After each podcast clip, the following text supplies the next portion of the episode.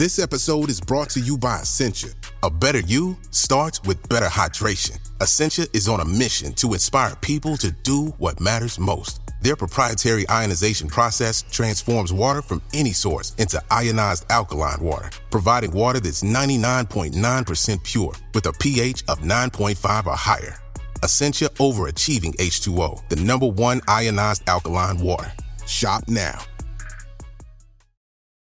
This episode is brought to you by Indeed. We're driven by the search for better, but when it comes to hiring, the best way to search for a candidate isn't to search at all. Don't search, match with Indeed. Use Indeed for scheduling, screening, and messaging so you can connect with candidates faster. Listeners of this show will get a $75 sponsored job credit to get your jobs more visibility at Indeed.com slash SBO. Terms and conditions apply. S a l ม o n PODCAST มัน สด อร่อย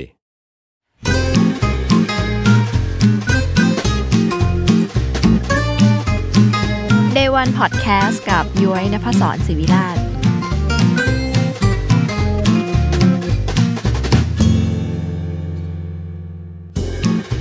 สวัสดีค่ะ กลับมาพบกับ Day One Podcast เพราะ Business ไม่ได้สร้างเสร็จภายในวันเดียวนะคะ รายการที่หยิบเรื่องต้นทางของ passion และการเติบโตของคน ธุรกิจของแบรนด์มาเล่าให้คุณฟัง กับย้ยนภศรศิวิราช คณะบรรณาธิการจากสำนักพิมพ์แซลมอน แฟนตัวยงที่รักการเล่าเรื่องธุรกิจที่ดีค่ะ พบกันทุกวันพุธที่ Salmon Podcast แบบนี้เช่นเคยนะคะ ไม่นานมานี้ค่ะย้ยได้ดูซีรีส์ชีวิตของ แฟชั่นดีไซเนอร์คนหนึ่งนะคะ ซึ่งเก่งกาจในธุรกิจแฟชั่นมาก ๆ จนอยากจะนำมาเล่าให้ทุกคนได้ฟังนะคะ นั่นก็คือเรื่อง h o l s t o n หรือว่าชื่อไทยว่า h o l s t o n Fashion ระบือโลกนะคะใน Netflix สร้างจากหนังสือที่ชื่อว่า Simply h o l s t o n นะคะ The Untold Story ในปี 1991 ที่เขียนโดย Steven g r e n นะคะ แล้วก็เรื่องนี้เนี่ยเป็นผลงานกำกับของ Daniel Minahan นะคะ ซึ่งเคยกำกับ Game of Thrones ในปี 2011-2013 ด้วย แล้วก็กำกับซีรีส์ Netflix หลายเรื่องเลยค่ะ โดยเรื่องนี้เนี่ยมันโดดเด่นเพราะว่านำแสดงโดย Ewan McGregor นะคะซึ่งตีบทแตกสุดๆทำให้เราเนี่ยลืมภาพจำของท่านอาจารย์ Obi-Wan Kenobi ในเอ่อ Star Wars Episode 1-3 ไปหมดสิ้นนะคะ เล่ามาขนาดนี้นึกว่ากำลังรีวิวซีรีส์หรือเปล่า เปล่านะคะ จริงๆก็แอบนิดนึง แต่ว่าจริงๆในซีรีส์ค่ะเขาบอกเล่าเรื่องจริงของคุณ Roy Halston Frowick ซึ่งเป็นเจ้าของแบรนด์ Halston นะคะ ซึ่งเป็นแบรนด์เสื้อผ้าและไลฟ์สไตล์สุดล้ำสุดหรูจากอเมริกาเลย ถึงถึงแม้ว่าในวันนี้ค่ะชื่อของแบรนด์เนี่ยจะไม่ได้เป็นที่คุ้นหูใครๆนะคะ แต่ว่าในยุค 60 ถึง 80 เนี่ย Halston ถือเป็นแบรนด์ที่สาวสังคมทั้งสหรัฐอเมริกาเนี่ยต้องมีไอเทมของเขาอย่างน้อยหนึ่งชิ้นติดบ้าน เราจะได้เห็นกระบวนการทำงานของ Roy Halston นะคะ ผู้เปี่ยมไปด้วยรสนิยม แล้วเราก็ได้เห็นด้านมืดด้านสว่างของวงการแฟชั่น เห็นวิธีการทำธุรกิจแฟชั่นที่เปิดโลกคนดูอย่างเราสุดๆไปเลยนะคะ แล้วก็สิ่งแรกที่ย้อยทำเมื่อดูจบเนี่ยก็คือ หาบทความเรื่องจริงนี้มาอ่าน แล้วก็หารูปเหตุการณ์จริงเนี่ยมาเทียบกันกับฉากในซีรีส์นะคะ ซึ่งสำหรับยูไอเนี่ยHalston เป็นแบรนด์ที่มีปัจจัยเอื้อ ให้ทำธุรกิจดีๆ ได้แบบครบถ้วนตั้งแต่ความใจกล้านะคะ ใจที่กล้าหาญของเขา สายตาที่แหลมคม รสนิยมที่ดีเยี่ยมนะคะ ความรู้การตัดเย็บของผู้ก่อตั้งของทีมงาน แล้วก็ของ partner ต่างๆ ไปจนถึงเรื่องการรู้ใจลูกค้า วิธีโน้มน้าว นักลงทุนนะคะแต่ว่าในโลกแฟชั่นปัจจุบันเนี่ย Halston นะคะกลายเป็นแบรนด์ที่ แม้แต่คนอเมริกันเนี่ยลืมชื่อไปแล้วด้วยซ้ำหรือไม่ก็จดจำว่า Halston เนี่ยเป็นตัวอย่างของแบรนด์ที่ทำธุรกิจล้มเหลว ซึ่งเป็นเพราะอะไรนั้นเดี๋ยวจะเล่าให้ฟังค่ะ Day One Podcast ตอนที่ 8 พบกับ Day One ของ h o u s t o n แบรนด์แฟชั่นชั้นสูง สัญชาติอเมริกัน ของช่างทำหมวก ผู้กลายเป็นดีไซเนอร์แถวหน้า และคนที่มาปฏิวัติวงการแฟชั่นของนิวยอร์กในยุค 70 h o u s t o n เป็นแบรนด์ที่คิดและตั้งใจจะทำอะไรบ้างในวันแรกนะคะ ไปฟังกันค่ะ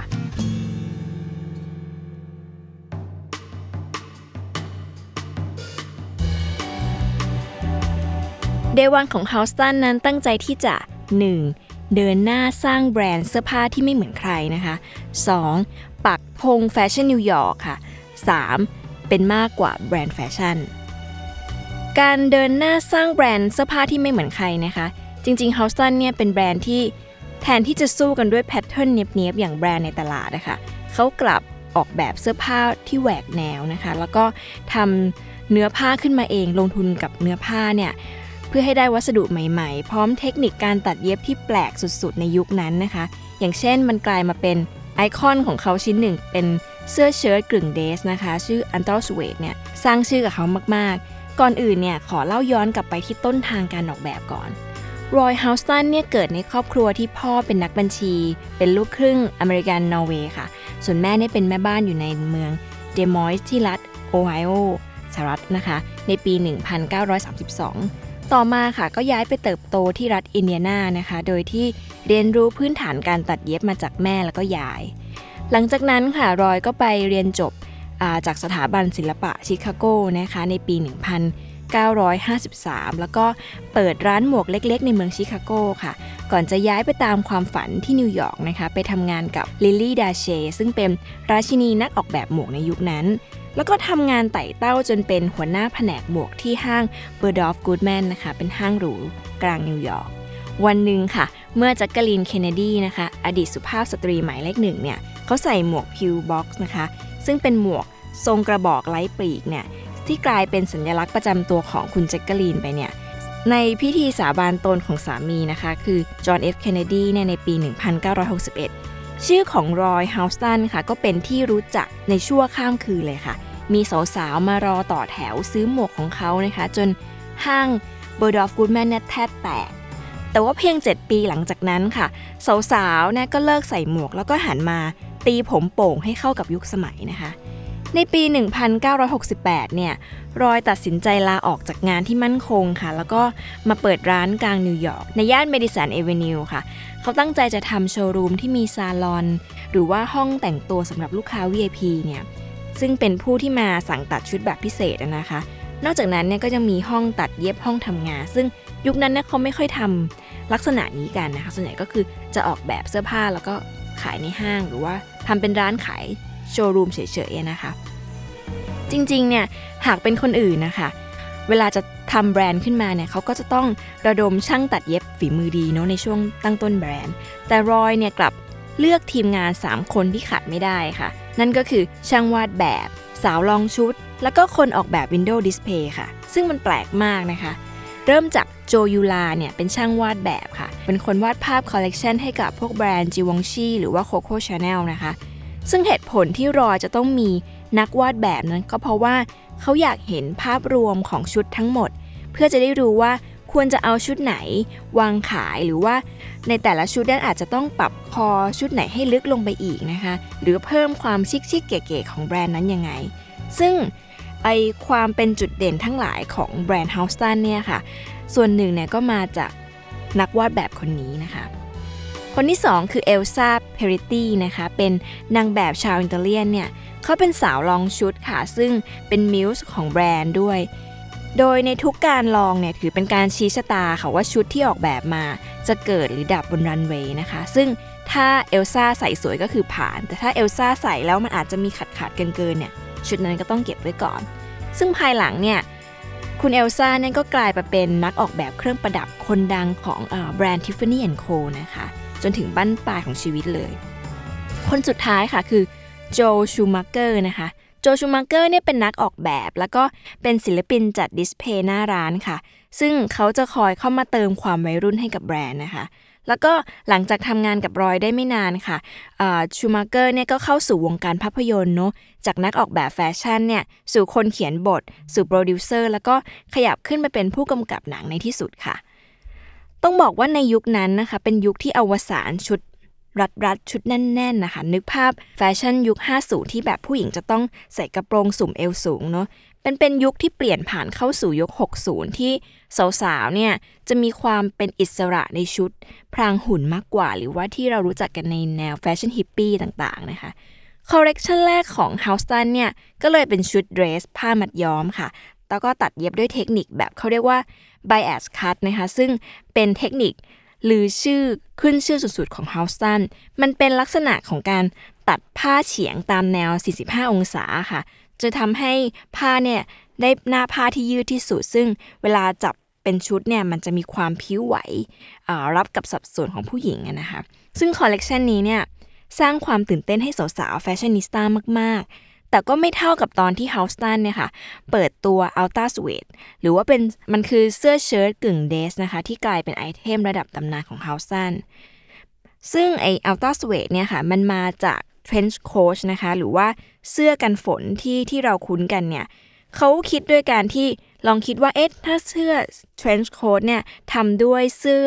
หนังกลับมันจะเป็นยังไงนะคะ แต่ว่าพอเอามาใช้เข้าจริงอะมันมีการใช้ยาก ฮาวซันเขาก็เลยทำผ้าสังเคราะห์ขึ้นมาเป็นเป็นผ้าแบบใหม่ค่ะ เป็นผ้าประเภทที่โยนเข้าเครื่องซักผ้าได้เลยนะคะ แล้วก็ตัดเย็บออกมาให้เป็นกึ่งเสื้อเชิ้ตกึ่งเดรส ซึ่งไม่มีใครทำมาก่อนนะคะทำให้เวลาจะนำไปใช้เนี่ย จะแต่งหรูไปงานก็ได้ หรือว่าจะสวมไปทานมื้อกลางวันไปส่งลูกที่โรงเรียนก็ดี มันทำให้เสื้อเดรสตัวชุดนี้เนี่ย โด่งดังสุดๆในยุคนั้นนะคะ จริงๆ นอกจากดีไซน์ใหม่ๆ แล้วเนี่ย Halston เขายังเป็นแบรนด์ที่ทำในสิ่งที่มาก่อนการต่างๆ มากมาย เช่น การเลือกนางแบบผิวสีในแฟชั่นโชว์นะคะ หรือการที่มีหัวหน้าทีมขายหน้าร้านเนี่ย เป็นสาวไซส์ใหญ่ในชุด Halston เพื่อจะบอกลูกค้าทุกคนว่า ไม่ว่าคุณจะเป็นใครนะคะ ผิวแบบไหนหรือว่าส่วนสูงรูปร่างเป็นยังไงเนี่ย ใส่ Halston ยังไงก็สวยในแบบของคุณค่ะ เรื่องที่2นะคะก็คือเรื่องการปักธงแฟชั่นนิวยอร์กค่ะ จะต้องบอกว่าจุดเปลี่ยนสำคัญครั้งใหญ่ของ Halston นี่ก็คือการเป็นตัวแทนประเทศนะคะไปปักธงแฟชั่นนิวยอร์กในศึกประชันแฟชั่นนะคะ กับแบรนด์ดังจากปารีสในพระราชวังแวร์ซาย ตอนนั้นเนี่ยมันเป็นอย่างนี้ค่ะเหตุการณ์มันมีอยู่ว่า จริงๆ แฟชั่นจากนิวยอร์กก็จะถูกค่อนขอดจาก วงการแฟชั่นโลกนะคะว่าเลียนแบบหรือว่าทำตามเดินตามแฟชั่นจากยุโรปนะคะ ทีนี้เนี่ยคุณ Eleanor Lambert ซึ่งเป็นตัวแม่ในวงการสื่อแฟชั่นน่ะเขาก็อยากให้แบรนด์จากสหรัฐแบรนด์จากนิวยอร์กเนี่ยไปปักธงบอกว่าของฉันก็ดีไม่แพ้ใครนะคะ เขาก็เลยคัดเลือกตัวแทนแบรนด์ไปจัดแฟชั่นโชว์ที่นั่น ซึ่งแฟชั่นโชว์ครั้งนั้นเนี่ยมันเกิดที่พระราชวังแวร์ซายที่ฝรั่งเศสนะคะ เป็นงานที่ระดมทุนเพื่อเอาเงินไปบูรณะพระราชวังด้วย ซึ่งอยากจะโน้ตไว้ว่าอยากให้ทุกคนได้ไปดูฉากนี้ในซีรีส์มากๆค่ะ เพราะว่ามันจะมีการชิงไหวชิงพริบนะคะ แล้วก็ present ชุดกันแบบมันหยด ซึ่งตอนแรกเนี่ยเราก็นึกว่าเออหนังมันทำเป็นให้เป็นอรรถรสหรือเปล่านะคะ แต่พอไปค้นภาพจริงๆอะค่ะมาเทียบกันก็ตื่นเต้นมาก เพราะว่ามันรู้สึกภูมิใจไปกับชุดของแบรนด์ h o u s t o n เหมือนได้ไปแข่งขันเองในวันนั้นจริงๆนะคะ แล้วก็ที่บอกว่ามันเป็นจุดเปลี่ยนของแบรนด์นะคะ ไม่ใช่แค่ว่าการแจ้งเกิดในวงการแฟชั่นโลกนะคะ แต่ในมุมธุรกิจเนี่ยเหตุการณ์นี้ก็ถือเป็นจุดเปลี่ยนสำคัญ เพราะว่าก่อนหน้าจะเป็นตัวแทนนะคะ แม้ว่าชุด Ultra Suede จะขายดีมากขายได้ถึง 42,000 ตัวเนี่ย แต่ h o u s t o n ก็ถังแตกสุดๆนะคะ เพราะว่าเขาไม่สามารถผลิตทันกับความต้องการของตลาด แล้วก็หมุนเงินตัวเป็นเกลียวเลยค่ะ ได้รับเงินมาเอาไปผลิตขายผลิตรับเงินมาเนี่ย ซึ่งมันทำให้เขานะต้องเอาเวลาไปทุ่มเทกับการบริหารจัดการเงิน แทบจะไม่มีเวลาดีไซน์แบบใหม่ ๆนะคะ เพราะว่าเขาเองก็ต้องยอมรับว่าไม่ถนัดงานบริหารนอกเสียเลยนะคะ ช่วงที่ต้องตัดสินใจไปประชันแฟชั่นที่ปารีสเนี่ย ตอนนั้นก็มีนายทุนที่ชื่อว่าเดวิดมาโฮนีนะคะ เป็นนักลงทุนเป็นนักธุรกิจจาก Northern Salmon Industry เป็นบริษัทอาหารแช่แข็งยักษ์ใหญ่นะคะ ซึ่งคุณเดวิดเนี่ยไม่เพียงจะเสนอเงินทุนจ่ายล่วงหน้าเป็นเงินสด แล้วก็ให้สัญญาการเป็นดีไซเนอร์ 10 ปี แล้วก็สัญญาเรื่องส่วนแบ่งจากการขายลิขสิทธิ์นะคะ แต่ว่ายังออกทุนให้ทุกคนในทีมเนี่ยเดินทางไป ปารีสอีกด้วยนะคะ จริงๆ เมื่อมีเงินถุงเงินถังมายื่นให้เนี่ย Halston เขาก็จัดใหญ่เลยค่ะทำห้องเสื้อ ย้ายออฟฟิศไปอยู่บน Olympic Tower นะคะ ซึ่งเป็นอาคารหรูที่ตั้งอยู่บนทำเลทองแห่งยุค และยังทำบ้านใหม่นะคะ ซึ่งออกแบบ interior ตกแต่งภายในเนี่ย โดยคุณ Paul Rudolph ซึ่งเป็นเจ้าพ่อมินิมอลเนาะอยากจะให้เห็นภาพบ้านเขามากว่ามันสวย เป็นต้นแบบบ้านมินิมอลจริง ๆ นะคะ คือทั้งหมดนี้ค่ะมันเป็นส่วนที่สำคัญต่อการสร้างสรรค์งานจริง ๆ เพราะว่าอย่างในวันที่ในทุนนะคะ ค้านหัวชนฝาเรื่องการผลิตน้ำหอมนะคะ ซึ่งรอยเนี่ยเขาเสนอว่าอยากจะผลิตน้ำหอมที่ขายเฉพาะชนชั้นสูงนะคะ แล้วก็อยากจะลงทุนกับขวดใหม่ ขึ้นโมขึ้นมาใหม่นะคะ แต่ว่าสิ่งนี้มันขัดกับแผนของในทุนที่เขาอยากทำน้ำหอมของ h o u s t o n ให้มันแมสขายในวงกว้างๆนะคะ รอยเขาก็ใช้วิธีโน้มน้าวด้วยการพาในทุนเนี่ยค่ะ ไปเที่ยวบ้านเขาที่ทำใหม่นะคะ โชว์ให้เห็นรสนิยมที่ดีนะคะ ให้เห็นเลยว่าของดีและดูแพงเนี่ยมันเป็นยังไง พอในทุนเห็นนะคะ เขาก็หมดข้อกังขา แล้วก็ยอมให้เฮาส์ตันเนี่ยออกแบบน้ำหอมตามแต่ใจเลย ซึ่งผลก็คือในปี 1975 เนี่ย เป็นช่วงเวลาที่น้ำหอมของเฮาส์ตันพร้อมจำหน่าย ไม่เพียงขายหมดทันทีที่ของไปถึงร้านนะคะ แต่ยังขายดีไปทั้งโลก สร้างประวัติศาสตร์น้ำหอมขายดีในยุคนั้นจริง ๆ ค่ะ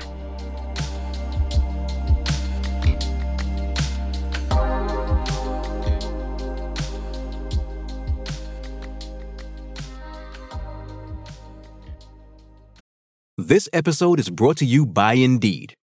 We're driven by the search for better, but when it comes to hiring, the best way to search for a candidate isn't to search at all. Don't search, match with Indeed. Use Indeed for scheduling, screening, and messaging so you can connect with candidates faster. Listeners of this show will get a $75 sponsored job credit to get your jobs more visibility at Indeed.com slash SBO. Terms and conditions apply. เรื่องต่อมาคือการเป็นมากกว่าแบรนด์แฟชั่นนะคะ ด้วยไอเดียการออกแบบที่พุ่งกระฉูดของ h o u s t o n แล้วก็เงินทุนที่ ไม่จำกัดจำนวนของนอ l ตันไซมอนเนี่ย h o u s t o n จึงไม่ใช่แค่แบรนด์แฟชั่นอีกต่อไปค่ะ นอกจากเสื้อผ้าและน้ำหอมเนี่ยเขายังทำกระเป๋าเดินทางกับแบรนด์ Hartmann นะคะ หรือว่าทำพรมของ Karastan ทำแว่นตาทำร่มทำชุดชั้นในทำเครื่องเรือนทำผ้าปูที่นอนค่ะทำเก้าอี้ทำแม้กระทั่งเครื่องแบบแอร์โฮสเตสแล้วก็รองเท้าแตะที่สวมระหว่างโดยสารของสายการบินนะคะ รวมไปถึงออกแบบชุดนักกีฬาโอลิมปิกในปี 1976 ให้กับทีมชาติสหรัฐด้วย มันไปไกลมากๆจริง ๆ ค่ะ แถมทุกครั้งที่รอยไปปรากฏตัวที่ไหนเนี่ย รอยเขาก็จะพกนางแบบของตัวเองนะคะ ในชุดของเฮาสตันตั้งแต่หัวจรดเท้าเนี่ย ซึ่งพวกเธอเนี่ยก็มีชื่อเรียกว่า h o u s t o n e s นะคะ ซึ่งถือเป็นการโฆษณาไปในตัว เท่านั้นยังไม่พอ รอยยังสร้างไลฟ์สไตล์ ประการปาร์ตี้สุดเหวี่ยงที่สตูดิโอ 54 ซึ่งเป็นคลับที่ลือชื่อมาก ๆ ในยุคนั้นน่ะนะคะ ซึ่งว่ากันว่าแขกระดับ A-list ของสตูดิโอ 54 เนี่ย จะต้องมีเสื้อผ้าของ h o u s t o n เพื่อใส่มาอวดโฉมกัน ซื้อมาใส่กันอวดความงามกันที่นี่นะคะ เพราะว่ามันทั้งสวมใส่สบายเหมาะกับการปาร์ตี้ แถมว่า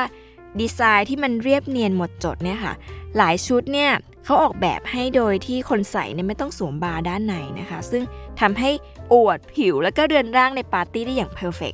ในยุคนั้นนี่การไม่ใส่ no bra นี่ถือว่าใหม่มากๆด้วยนะคะ ในยุคนั้นนะคะการใส่ชุด no bra ถือเป็นเรื่องที่ล้ำแล้วก็ใหม่มากๆนะคะ ซึ่ง Halston ให้ความสำคัญ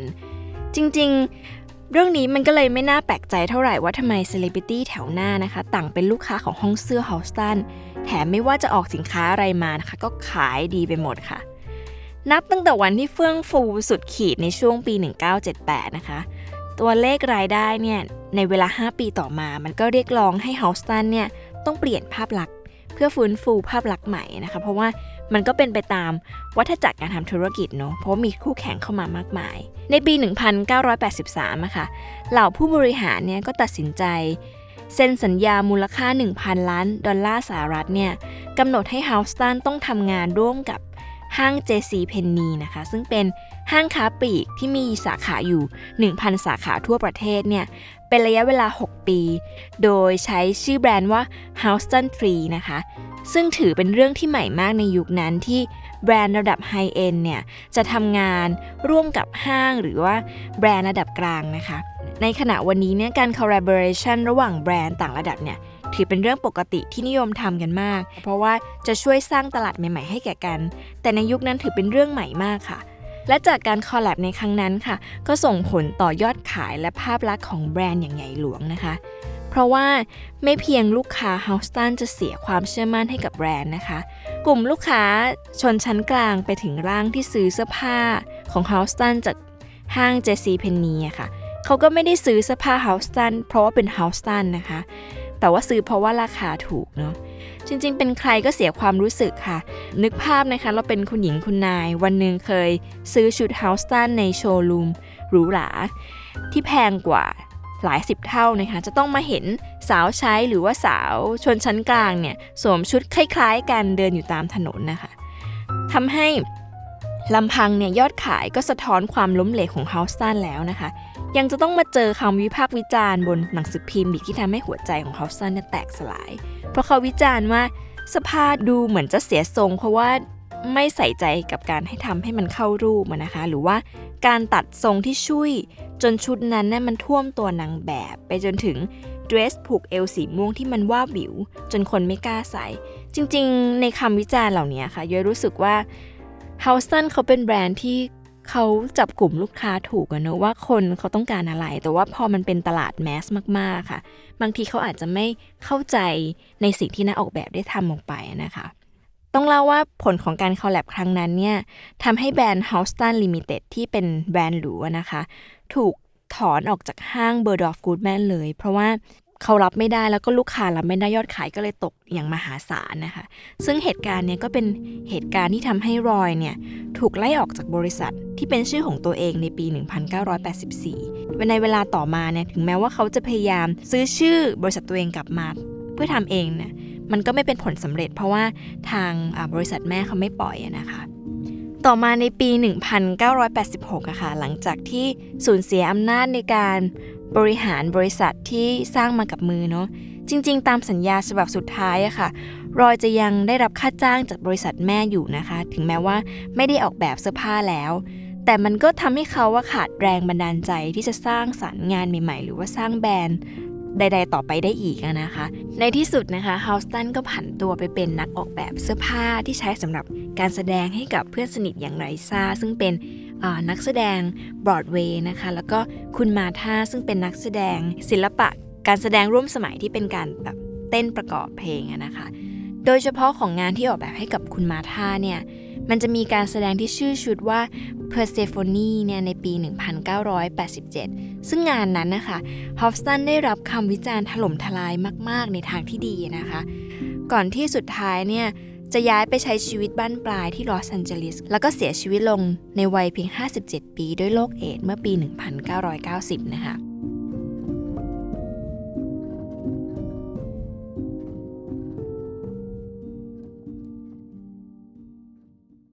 เรามาสรุป Day 1ของ Halston กันนะคะ จาก h o u s t o n แบรนด์แฟชั่นชั้นสูง สัญชาติอเมริกันนะคะ ของช่างทำหมวกผู้กลายเป็นดีไซเนอร์แถวหน้า แล้วก็คนที่มาปฏิวัติวงการแฟชั่นของนิวยอร์กในยุค 70 เนี่ย ที่เขาตั้งใจที่จะเดินหน้าสร้างแบรนด์เสื้อผ้าที่ไม่เหมือนใครนะคะ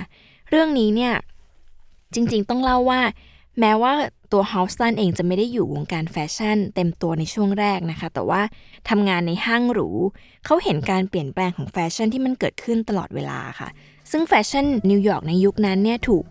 ขนานนามหรือว่าถูกค่อนขอดนะคะว่าเลียนแบบยุโรปอย่างเห็นได้ชัด ซึ่งตอนที่ Halston เนี่ยเขาเข้าไปเสนอห้าง Bergdorf Goodman นะคะว่าอยากจะทำลายแฟชั่นเต็มรูปแบบแบบใหม่ มอบประสบการณ์อูกูตูออกแบบทุกอย่างตั้งแต่หัวจรดเท้าให้ลูกค้าเนี่ยตั้งแต่ชุดกระโปรงไปถึงขั้นยกทรงชุดชั้นในถุงน่องรองเท้าเนี่ยพอรู้ดีว่าสมัยนั้นนะคะ เริ่มไม่มีใครอยากใส่ชุดที่เรียนแบบยุโรปอีกต่อไปแล้วนะคะ แต่เมื่อฮาวสตันได้โอกาสมาทำจริง ๆ ชุดของฮาวสตันนะคะ ตอนที่ยังไม่ออกมาเปิดร้านเองอะ่ะก็ยังติดกับกับดักความสำเร็จเดิมๆนะคะ มันก็เลยกลายเป็นชุดรัดรูป ใส่หมวก เป็นกระโปรงพองๆ ซึ่งไม่ได้สร้างความแปลกใหม่ให้กับลูกค้า หรือว่าต่างจากแบรนด์ในยุโรปอย่างที่เขาตั้งใจไว้นะคะ ในวันที่เขาต้องมาทำร้านของตัวเองอะคะ่ะเฮาสตันผู้ไม่มีอะไรจะเสียเนี่ยเขาจึงต้องการที่จะพลิกโฉมวงการจริง ๆนะคะ มีคนบอกเหมือนกันค่ะว่าเฮาสตันเนี่ยรักและอยากเป็นแบรนด์แบบ บาเลนเซียก้ามากๆนะคะ จึงทำห้องเสื้อ ให้มันมีความแบบกึ่งแมสกึ่งโอกูตู มีกลิ่นอายยุโรปนะคะ แต่ว่าเขาทำในแบบฉบับของตัวเอง จนสุดท้ายก็ได้เจอกับทางที่ทางที่ใช่ของตัวเองนะคะว่าเขาเหมาะกับงานแบบไหน ในเรื่องที่2ค่ะที่เขาตั้งใจจะไปปักธงแฟชั่นนิวยอร์กนะคะ เราจะเห็นว่าในการเติบโตค่ะของธุรกิจเนี่ย ถ้าไปโดยลำพังมันมักจะช้าแหละเนาะ บางทีถ้าเรามีจุดหมายที่ชัดเจนนะคะ รู้แน่ชัดว่าอะไรสำคัญอย่าง Halston เนี่ยเขาอยากทุ่มพลังให้กับการสร้างสรรค์งาน เมื่อรู้ว่าไม่ถนัดการบริหารนะเขาก็ยอมรับแล้วก็ยื่นมือขอความช่วยเหลือในส่วนที่ตัวเองไม่เชี่ยวชาญ ซึ่งแม้การเข้ามาของในทุนเนี่ยอาจจะแลกมาด้วยความเห็นที่มันน่าขัดใจเนาะ แต่ถ้าเฮาส์ตันมั่นใจแล้วก็ทำให้เขา เชื่อได้นะคะ อย่างการ educate ในทุนเรื่องรสนิยม เรื่องการทำของที่ดูดีและแพงเนี่ยว่ามันให้ความรู้สึกที่ต่างไปยังไงอะ่ะมันก็เกิดขึ้นได้เนาะโดยที่แบบบางทีมันจะเจอตรงกลางระหว่างนักออกแบบกับในทุนใช่ไหมคะซึ่งเราชอบข้อนี้ของเฮาส์ตันตรงที่ว่า เมื่อทุกคนนะคะต่างรู้หน้าที่ของตัวเองนะคะเขาก็จะทำงานบางอย่างออกมาอย่างมืออาชีพ อย่างเช่นในทุนเนี่ย เขาก็ต้องมีหน้าที่ support designer เนาะให้แบรนด์รู้สึกว่าอาปลอดภัยในในแง่มีเงินทุนในการสร้างสรรค์งาน ขณะที่ดีไซเนอร์เองอะ่ะก็ใช้ความสามารถใช้รสนิยมที่มีเนี่ยสร้างสรรค์งานอย่างเต็มที่ประกอบกันนะคะทุกอย่างมันก็ผ่านไปได้ด้วยดี ส่วนเรื่องที่ 3 ค่ะ การเป็นมากกว่าแบรนด์แฟชั่นเนี่ยจริง ๆ เรื่องใหญ่ที่ย้อยไม่ได้เล่าข้างบนนะคะก็คือว่า การเข้ามาของยาเสพติดอะค่ะหรือว่าการใช้ยาเสพติดเกินขนาดของเฮาสันเนี่ยจนทำให้เขาไม่สามารถทำงานได้ ก็ทำให้เขาเนี่ยเสียตัวตนไปมากในช่วงท้ายของการทำงานนะคะ แต่เมื่อตัดสินใจที่จะเลิกใช้ยาเสพติดอย่างเด็ดขาดนะคะวันนั้นเขาก็ยังมีเพื่อนที่คอย support อย่างดีอย่าง Martha Graham นักเต้นชาวอเมริกันที่ยุ้ยเล่าให้ฟังเมื่อครู่เนี่ยเขาก็คอยให้กำลังใจแล้วก็คอยบอกกับ Halston ว่าตัว Halston เองเนี่ย มีความสามารถมากแค่ไหน หรือว่าถ้า Halston ต้องการเนี่ยเขาต้องกลับมาทำให้คนร้องว้าวกับงานของเขาอีกครั้งได้อีกคำพูดเหล่านี้ค่ะทำให้รอยเนี่ยสุดท้ายก็ระเบิดฟอร์มออกมาจริง ๆ ในงานออกแบบชุดเต้นที่ทำให้เพื่อนนะคะ ในงานนั้นนะคะแม้ว่าแฟชั่นนิสต้าจะไม่เห็นนะคะ แต่อย่างน้อยเนี่ยนักวิจารณ์ก็ได้เห็นค่ะ อย่าง Daily News เนี่ยเขาก็เขียนไว้ในหนังสือพิมพ์ว่ารู้สึกเสียดายเป็นที่สุดที่ชุดเหล่านี้เนี่ยไม่ได้มีให้ซื้อ แล้วก็ถึงแม้จะมีให้ซื้อนะคะ ชุดเหล่านี้เนี่ยมันก็สวยเกินกว่ามนุษย์ สามัญธรรมดาอย่างเราจะใส่นะคะ ขณะที่ The Times เนี่ยก็บอกว่างานนี้เนี่ยสร้างคำถามให้แก่โลกว่า แท้จริงแล้วอะค่ะ Halston ควรมาเอาดีด้านการทำเครื่องแต่งกายละครมากกว่าแฟชั่นบนรันเวย์หรือเปล่า แล้วก็งานออกแบบผ้ายืดที่มันเย้ายวนและแปลกใหม่ งานนี้ยุ้ยอยากให้ทุกคนไป search ภาพดูจริง ๆ เพราะว่า มันเป็นงานที่ล้ำมาก Halston เอาตัวตนในยุคแรก ๆ ตัวเองกลับมาจริงๆอะค่ะ ในบทวิจารณ์ของหนังสือพิมพ์ยังบอกอีกว่า และเมื่อคิดย้อนกลับไปแล้วอะค่ะ มันเป็นงานที่กล้าหาญยังไม่มีใครเหมือน ซึ่งเนี่ยอาจจะเป็นจุดสูงสุดในชีวิต ในอาชีพอันยืดยาวของเฮาสตันก็ได้นะคะ ถ้าเขาไม่ได้จบชีวิตไปเสียก่อนนะคะ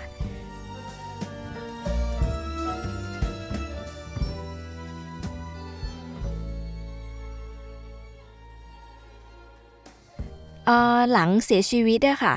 แบรนด์เฮาสตันก็ยังมีการเปลี่ยนมือนักออกแบบหลักมาแล้วหลายครั้งนะคะ แต่ว่าก็ยังไม่เคยกลับไปอยู่ในจุดสูงสุดอย่างที่เคยเป็นได้ ทุกวันนี้ Halston ก็ยังยังมีเสื้อผ้าขายอยู่นะคะ แต่ว่าอาจจะไม่ได้ดังเท่าเดิม ที่เล่ามาทั้งหมดเนี้ยค่ะ ก็เพื่อจะบอกว่า Halston เนี่ยไม่ได้เป็นแบรนด์ที่โด่งดัง เพราะว่าโปรโมตตัวเองเก่งอย่างที่คนเคยว่ามานะคะ แต่ว่ารอยเนี่ย เขาเป็นดีไซเนอร์ที่เก่งจริง ๆ เขาปฏิวัติวงการแฟชั่นจริง ๆ ในช่วงเวลาหนึ่งนะคะ ซึ่งทำได้สำเร็จจริง ๆ นะคะ แล้วก็แม้ปัจจุบันนะคะ คนส่วนใหญ่อาจจะลืมชื่อ h o u s t o n ไปแล้วนะคะ แต่ว่าการกลับมาสร้างซีรีส์ก็ทำให้คนดูอย่างเราเนี่ยอยากได้ชุดของ Halston มาก ๆ แล้วก็ในช่วงที่ซีรีส์ออกอากาศนะคะเขาก็มีการทำคอลเลกชันพิเศษนะคะ h o u s t o n X Netflix ซึ่ง เปิดให้สั่งแบบ pre-order ในเว็บไซต์ของแบรนด์ ยังเปิดไม่ทันไรอะค่ะ เสื้อก็โซเอาไปหลายตัวมากๆนะคะ แล้วกลับมาพบกับ Day One Podcast พอ Business ไม่ได้สร้างเสร็จภายในวันเดย์กันใหม่ในวันพุธหน้านะคะ ในทุกช่องทางของ Salmon Podcast สำหรับวันนี้ สวัสดีค่ะ